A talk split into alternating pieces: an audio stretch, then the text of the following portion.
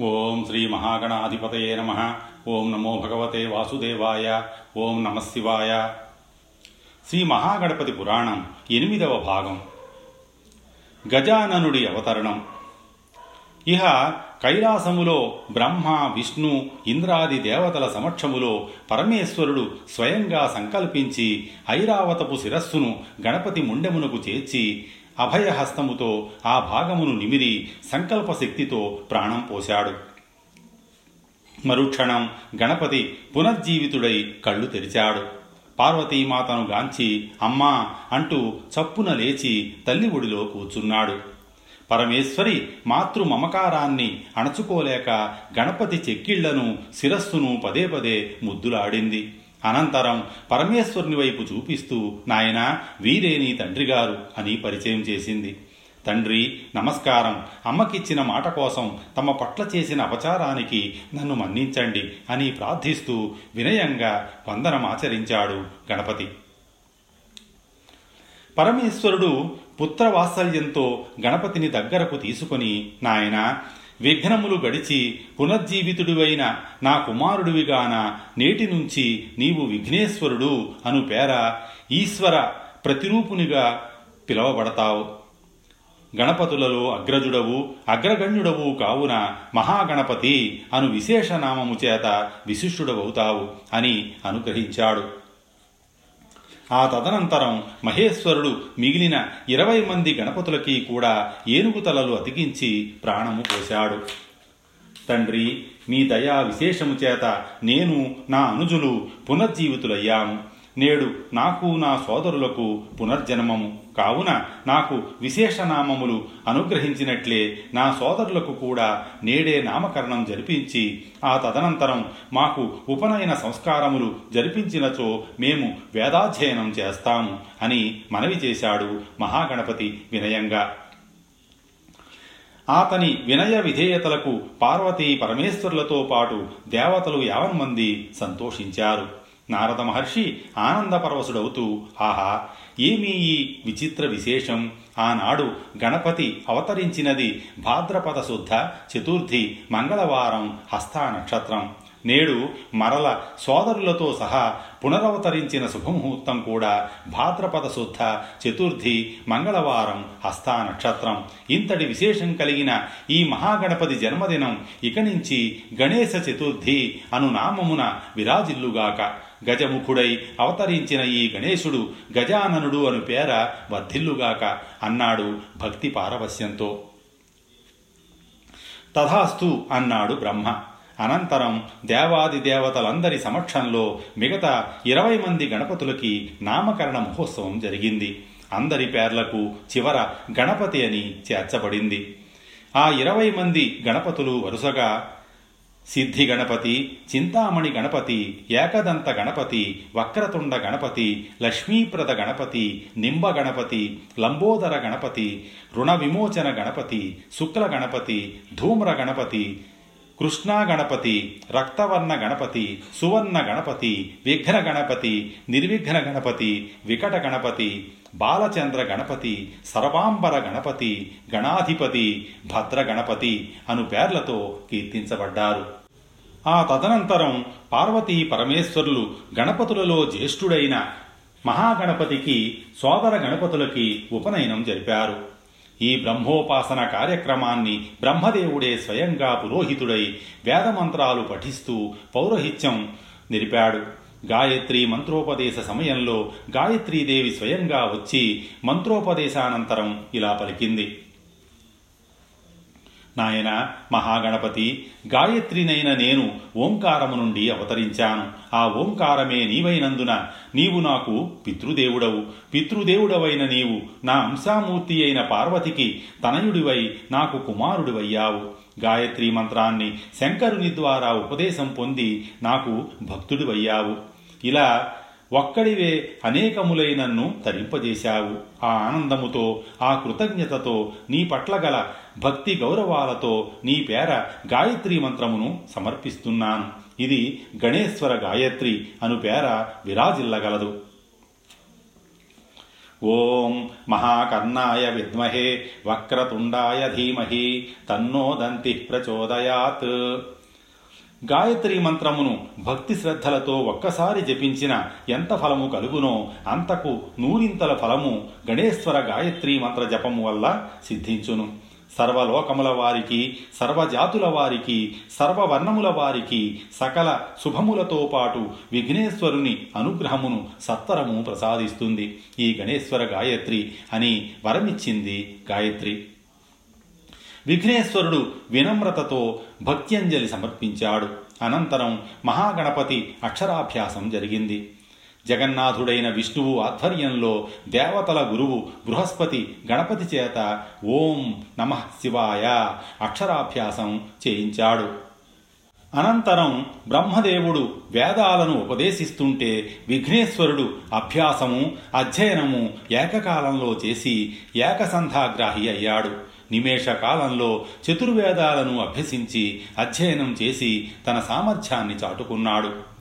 అంతటా వీణాపాణి అయిన శారదాదేవి అచట ప్రత్యక్షమై ప్రణవ స్వరూప విఘ్నేశ్వర ఓంకారము నీవు అందుండి అవతరించిన వేదము నీవు వేదమునకు రూపమైన అక్షరము నీవు. అక్షరము అనగా నాశము లేనిది అట్టి అక్షరమే నీవై ఉండి ఆ అక్షరములకు నన్ను తల్లిని చేశావు. ఎంతటివారైనా తల్లికి బిడ్డలేనని లోకాలకి చాటడానికి ఎట్టివారైనా గురుముఖత విద్యను అభ్యసించాలన్న నియమాన్ని ముల్లోకాలకి తెలపడానికి గురువులకే గురువైన నీవు నేడు గురుముఖత విద్యాభ్యాసం చేసి విద్యల దేవినైన నన్ను గౌరవించావు. నా ప్రాశస్త్యాన్ని చాటి చెప్పావు. అందుకు కృతజ్ఞతగా నీకొక వరాన్ని అనుగ్రహిస్తున్నాను. నేను ప్రసాదించే ఈ వేదమంత్రము సర్వాభీష్ట ప్రదాయకము ఓం గణానాం త్వాం గణపతిగం హవామహే కవిం కవీనాముపమశ్రవస్తవం జ్యేష్ఠరాజం బ్రహ్మణాం బ్రహ్మణస్పత ఆనః శృణ్వన్నోతిభిः సీదసాదనం ఈ వేదమంత్రమును పఠించిన వారు సరస్వతి కటాక్షములతో పాటు గణేశ్వరుని అనుగ్రహము పొంది సర్వాభీష్టములను పొందగలరు. గణపతిని భక్తితో స్మరించి ఈ మంత్రమును పఠించువారల వాక్కునందు నేను కొలువై ఉంటాను అని వరమిచ్చింది శారదాదేవి. విఘ్నేశ్వరుడు వినయుడై చదువుల తల్లికి నమస్కరించాడు. అంతటా విష్ణువు కల్పించుకొని ఈశ్వర విఘ్నములను పొంది వాటిని అధిగమించి పునర్జీవితుడైన ఈ విఘ్నేశ్వరుడు అయోనిజుడు. పృథ్వీతత్వము చేత విశ్వవ్యాపకత్వము కలిగినవాడు విష్ణు అను శబ్దము చేత వ్యాపితుడైన ఇతడు విష్ణుతత్వమును కలిగినవాడు అంటే పోషణతత్వము కలిగినవాడు. బ్రహ్మాది దేవతలను ఏకాదశ రుద్రులను ఎదిరించి సమర్థతను నిమేషమాత్రమున వేదాధ్యయము గావించి తన సర్వజ్ఞతను గజముఖమును ధరించి సర్వజీవ కారుణ్యతత్వమును నిరూపించుకున్నాడు. నారద బ్రహ్మ గాయత్రి సరస్వతి ఇంద్రాది దేవతల ప్రశంసలు పొందినవాడు. విఘ్నాధిపత్యమునకు ఇతనే తగినవాడని నిరూపితమైంది. ఇంత ఆలస్యం ఎందుకు ఇప్పుడే ఈతనికి విఘ్నాధిపత్య పట్టాభిషేకము జరిపించు అని సూచించాడు. బ్రహ్మాది దేవతలందరూ ఆ మాటలను సమర్థించారు.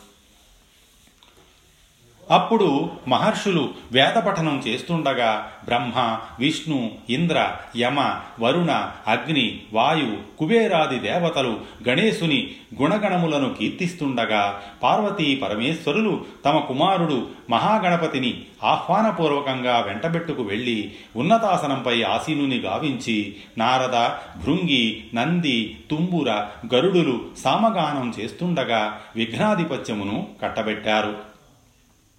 ఆ శుభ సమయాన అంతరిక్షము నుండి గంధర్వులు గానములు పాడారు. అప్సరసలు పుష్పవర్షం కురిపించారు. దేవదుందుభులు మ్రోగాయి.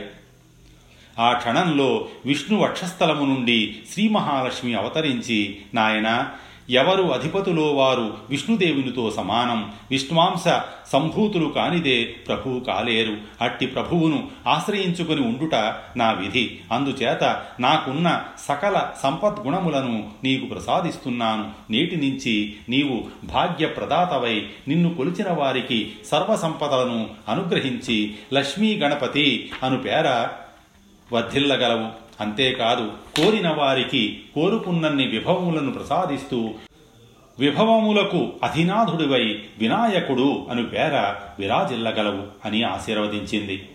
తథాస్తు అంటూ విష్ణువు మందహాసం చేసి విఘ్నేశ్వర నేటి నుండి నీకు ప్రప్రథమ పూజార్హత అనుగ్రహిస్తున్నాను. ముల్లోకములందలి ఎవరు గాని ఎంతటివారు గాని ఏ కార్యము తలపెట్టినా అది శుభకార్యమైన అశుభకార్యమైన ముందుగా నిన్ను పూజించాలి. నిన్ను పూజించిన అనంతరం వారు ఎవరిని పూజించినా ఏ కార్యం తలపెట్టినా అది నిర్విఘ్నంగా నెరవేరుతుంది. అట్లుగాక నిన్ను విస్మరించి ఏ కార్యము ప్రారంభించినా దానికి విఘ్నములు తప్పవు. త్రిమూర్తులమైనను సరే ఇక నుంచి నిన్ను పూజించాకే మా సంకల్పములు నెరవేరుతాయి. నేటి నుండి నీవే ప్రప్రథమ పూజార్హుడవు అని పలికి ఆశీర్వదించాడు. దేవాది దేవతలందరూ అలా తన కుమారుడికి వరాలు ఇచ్చి ఆశీస్సులు ఇస్తుంటే ఆనందంతో పొంగిపోయిన జగన్మాత వారందరినీ ప్రశంసిస్తూ దేవాది దేవతలారా నా కుమారుని పట్ల మీకున్న అభిమానానికి నా మనస్సు సంతోషంతో పొంగిపోతోంది. ఈ ఆనంద సమయంలో నేను మీకో వరాన్ని అనుగ్రహిస్తున్నాను. విఘ్నేశ్వరుడు అవతరించిన ఈ భాద్రపద శుద్ధ చవితి నాడు వినాయకుని వ్రతకల్ప విధాన పూర్వకంగా పూజించిన వారికి ఆ సంవత్సరమంతా జయప్రదమవుతుంది. ఈ వినాయక వ్రతమును ఒక దీక్షగా స్వీకరించి ప్రతి మాసములో వచ్చే శుద్ధ చవితి నాడు వినాయకుని పూజిస్తూ ఇలా పన్నెండు మాసాలలోనూ చవితి నాడు పూజించి పన్నెండవ మాసములో చవితి నాడు ఉద్యాపన చేసుకున్నవారు ఇహపర సుఖాలను అనుభవించి మోక్షమును పొందుతారు అని అనుగ్రహించింది. పరమేశ్వరుడు ఆశీర్వదిస్తూ అస్తు తథాస్తు అన్నాడు. అనంతరం విఘ్నేశ్వరుడు వారందరికీ తన కృతజ్ఞతలు తెలియజేస్తూ విఘ్నము అనగా వి అంటే విధి అనగా ప్రతి జీవి యొక్క విద్యుక్త ధర్మాచరణము. ఘ్నము అనగా భగ్నము చేయు దుర్విధి. దేవదానవ మానవులెవరైనా సరే విద్యుక్త ధర్మాచరణను పాటించిన వారికి ఎట్టి విఘ్నము కలగకుండా కాపాడుటయే నా విధి. ధర్మాచరణమును విస్మరించిన వారిని దండించి దారిలో పెట్టడమే నా అవతార లక్ష్యం. ఇది గ్రహించి అందరూ సద్బుద్ధితో మెలగండి. నేను మీ వాడిని అందరి వాడిని లోకా సమస్త సుఖినోభవంతు అని పలికాడు. వినాయకుని మాటలకు సంతసిస్తూ ఇంద్రాది దేవతలు అతనిని స్తోత్ర పాఠాలతో కీర్తించారు. గజానన అవతార ఆంతర్యం. గజాననం భూతగణాధిసేవితం కపిత్తజంబూఫలాదిసారభక్షితం ఉమాసుతం శోక వినాశకారణం నమామి విఘ్నేశ్వరపాదపంకజం గజాననుడు భూతగణముల చేత సేవింపబడుతూ భూత ప్రేత పిశాజాది విఘ్నగణములను తన అదుపాజ్ఞల్లో ఉంచుకుంటూ తాను జంబూ ఫలాలు వెలగ పండ్లు అరటి కొబ్బరి వంటి ఫలములను వరిపిండితో ఆవిరి మీద ఉడకబెట్టిన కుడుములు వంటివి భక్షిస్తూ శాఖాహారిగా తన ప్రత్యేకతను చాటుకున్న విశిష్ట దైవం వినాయకుడు. విష్ణువు అతడే శివుడు అతడే శక్తి అతడే ప్రకృతి పురుషులుగా అవతరించిన ప్రణవ ఓంకారుడు అతడే. ఈ జగత్తుకే కారకుడైన పరబ్రహ్మ అవతారమే విఘ్నేశ్వరుడు. విఘ్నేశ్వరుడు యోగులకు పరబ్రహ్మ నర్తకులకు నాట్యాచార్యుడు భాగవతులకు భాగవతోత్తముడు గానమూర్తి విద్యాప్రియులకు విద్యా గణపతి సామాన్యుల పాలిటి సర్వసిద్ధి ప్రదాత సంకటహరుడు.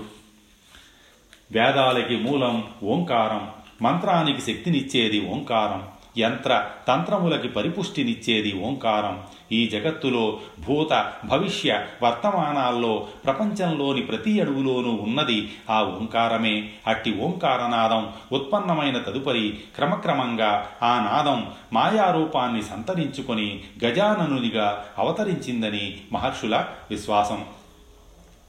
విఘ్నేశ్వరుడు భాద్రపద శుద్ధ చవితి నాడు అవతరించాడు. ఆయన జన్మ నక్షత్రం హస్త. ఇది కన్యారాశిలో ఉంటుంది. మేషరాశి నుంచి ఆరవ రాశి కన్యారాశి జ్యోతిష శాస్త్రానుసారం ఈ షష్టమ రాశి రుణ రోగ శత్రు త్వాలకు గృహస్థానం. చంద్రుడు ఈ రాశిలో ఉండగా విఘ్నేశ్వరుడు అవతరించాడు. కనుక ఈ కన్యారాశిలో అవతరించిన వినాయకుడు జీవుల రుణ రోగ శత్రుబాధలను నివారించి విఘ్నేశ్వరుడుగా తనని నమ్ముకున్న వారికి సకల శుభాలను అనుగ్రహిస్తుంటాడు. కన్యారాశిలో ఉన్న చంద్రుడు సమసప్తక దృష్టితో తిన్నగా చూసే రాశి మీనరాశి.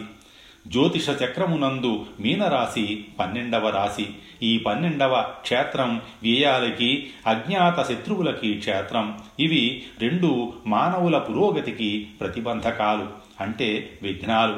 అయితే కన్యారాశిలో పీఠం వేసుకు కూర్చున్న విఘ్నేశ్వరుడు ఈ విఘ్నములను తన అదుపాజ్ఞంలో ఉంచుతూ తనని కొలిచిన వారికి విఘ్నాల బాధ లేకుండా కాపాడుతున్నాడు. అలాగే కన్యారాశికి అధిపతి బుధుడు అంటే బుద్ధి ప్రదాత విద్యా ప్రదాత అలా బుధుని ఆధిపత్య రాశిలో అవతరించిన వినాయకుడు విద్యాబుద్ధి ప్రదాత తానే అయ్యాడు. హస్తా నక్షత్రంలో జన్మించడం చేత హస్తిముఖుడు అంటే ఏనుగు ముఖం కలవాడయ్యాడు. ఏనుగు అంటే గజము జయమునకు ఐశ్వర్య సంపదలకు సంకేతం. అంతేకాక గజముఖమును కలిగి మూషిక వాహనమును చేసుకొని నాగులను తన లంబోదరమునకు చుట్టుకొని వినాయకుడు సర్వజీవుల పట్ల తన కారుణ్యాన్ని వెల్లడి చేస్తున్నాడు. అంతేకాదు ఆ రూపాలన్నీ తనవేనని సంకేతమిస్తున్నాడు. అలాగే గణ అంటే పుర్యష్టకం అంటే ఎనిమిది అంగాలతో కూడిన పురం ఆ ఎనిమిది ఏవంటే ఒకటి పంచ కర్మేంద్రియాలు రెండు పంచ జ్ఞానేంద్రియాలు మూడు పంచభూతములు నాలుగు పంచ ప్రాణములు ఐదు కామము ఆరు కర్మ ఏడు అవిద్య ఎనిమిది మనస్సు. ఈ ఎనిమిది అంగాలతో కూడిన పుర్యష్టకం సూక్ష్మదేహం. అంటే దేహము అనే పురమునకు అధిపతి గణపతి అన్నమాట.